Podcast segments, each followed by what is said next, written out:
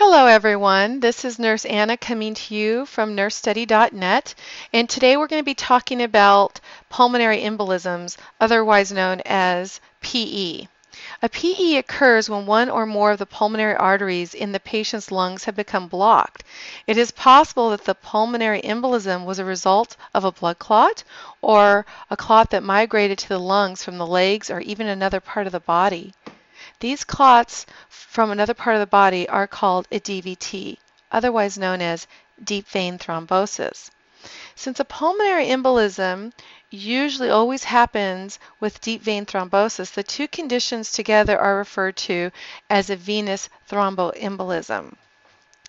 While cancer, immobility, and surgery increase the risk of developing a pulmonary embolism, anyone can develop a PE.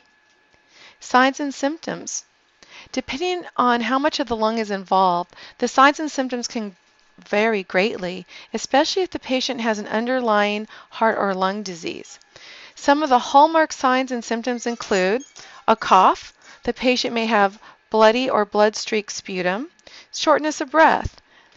It will appear suddenly and then worsens with any exertion chest pain may get worse on exertion and does not go away even if the patient is resting. May have pleurisy, which pleurisy basically is pain with deep breathing. They may also have leg pain, and it's usually in the calf. The affected calf may also have some swelling. We have some other signs and symptoms, signs, cyanosis, uh, dizziness or lethargy, rapid or irregular heartbeat, and even sweating.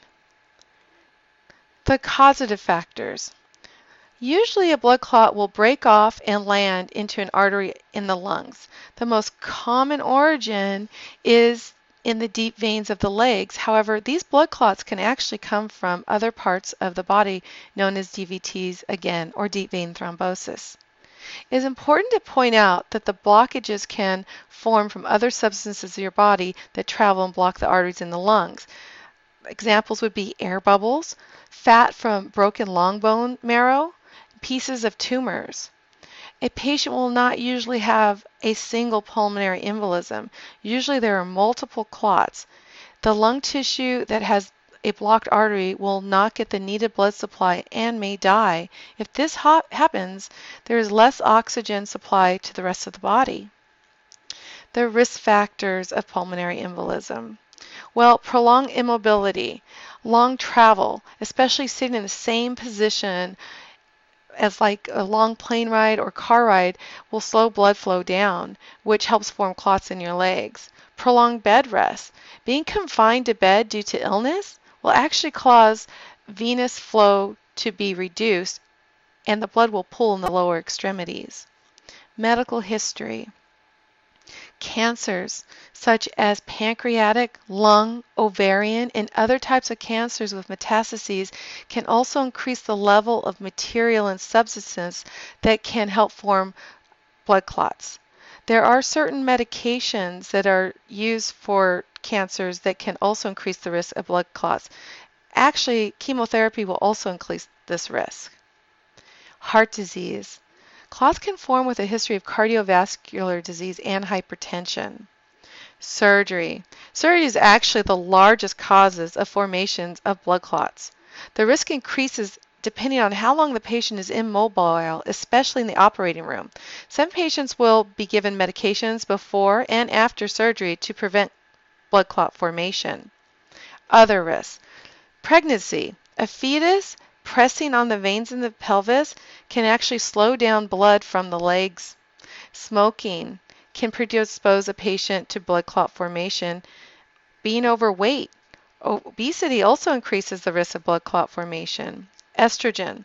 Clotting factors in the blood may be increased with hormone replacement therapy and or use of birth control pills. Diagnosis. Diagnosis is usually made by a CAT scan, a blood test called D-dimer. Chest x-ray will be done to rule out any other illnesses that may mimic the signs and symptoms of a pulmonary embolism. An ultrasound will be done to check for clots in the legs. A VQ lung scan will show ventilation and perfusion in the lungs. An MRI is usually done for those patients who cannot have contrast dye. And examples of those patients would be a pregnant patient or a renal patient. A pulmonary angiogram. Well, this is actually one of the most accurate ways to diagnose a PE, however, it is very invasive. Treatments, medications, anticoagulants. Anticoagulants are blood thinners that prevent new clot formation, and thrombolytics. Now, this medication is used to dissolve existing clots. For both of these, please watch for bleeding. Medical procedures.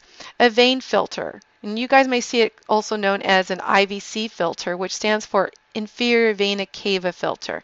This is placed in the inferior vena cava, as the name says. Blood clots are blocked from going into the lungs. Surgery. Large clots may need to be removed via surgical procedures. Complications. A pulmonary embolism can cause pulmonary hypertension. In pulmonary hypertension, the blood flow in the lungs on the right side of the patient's heart is just way too high. So the heart actually has to work harder to get blood through these vessels. It's important to note that approximately one third of the patients with untreated and undiagnosed pulmonary embolisms may not survive, as this is a life threatening condition. If a patient does, however, receive prompt medical treatment, their chances of survival increases dramatically. So, guys, this is Nurse Anna coming to you from nursestudy.net. I hope this little blip on pulmonary embolisms, or PE, has helped you with your understanding of this disease process. If you have any questions, please email us at nursestudynet at gmail.com. And if you want us to public, put up another podcast for another disease process, again, just email us or let us know via our website. You guys have a great day.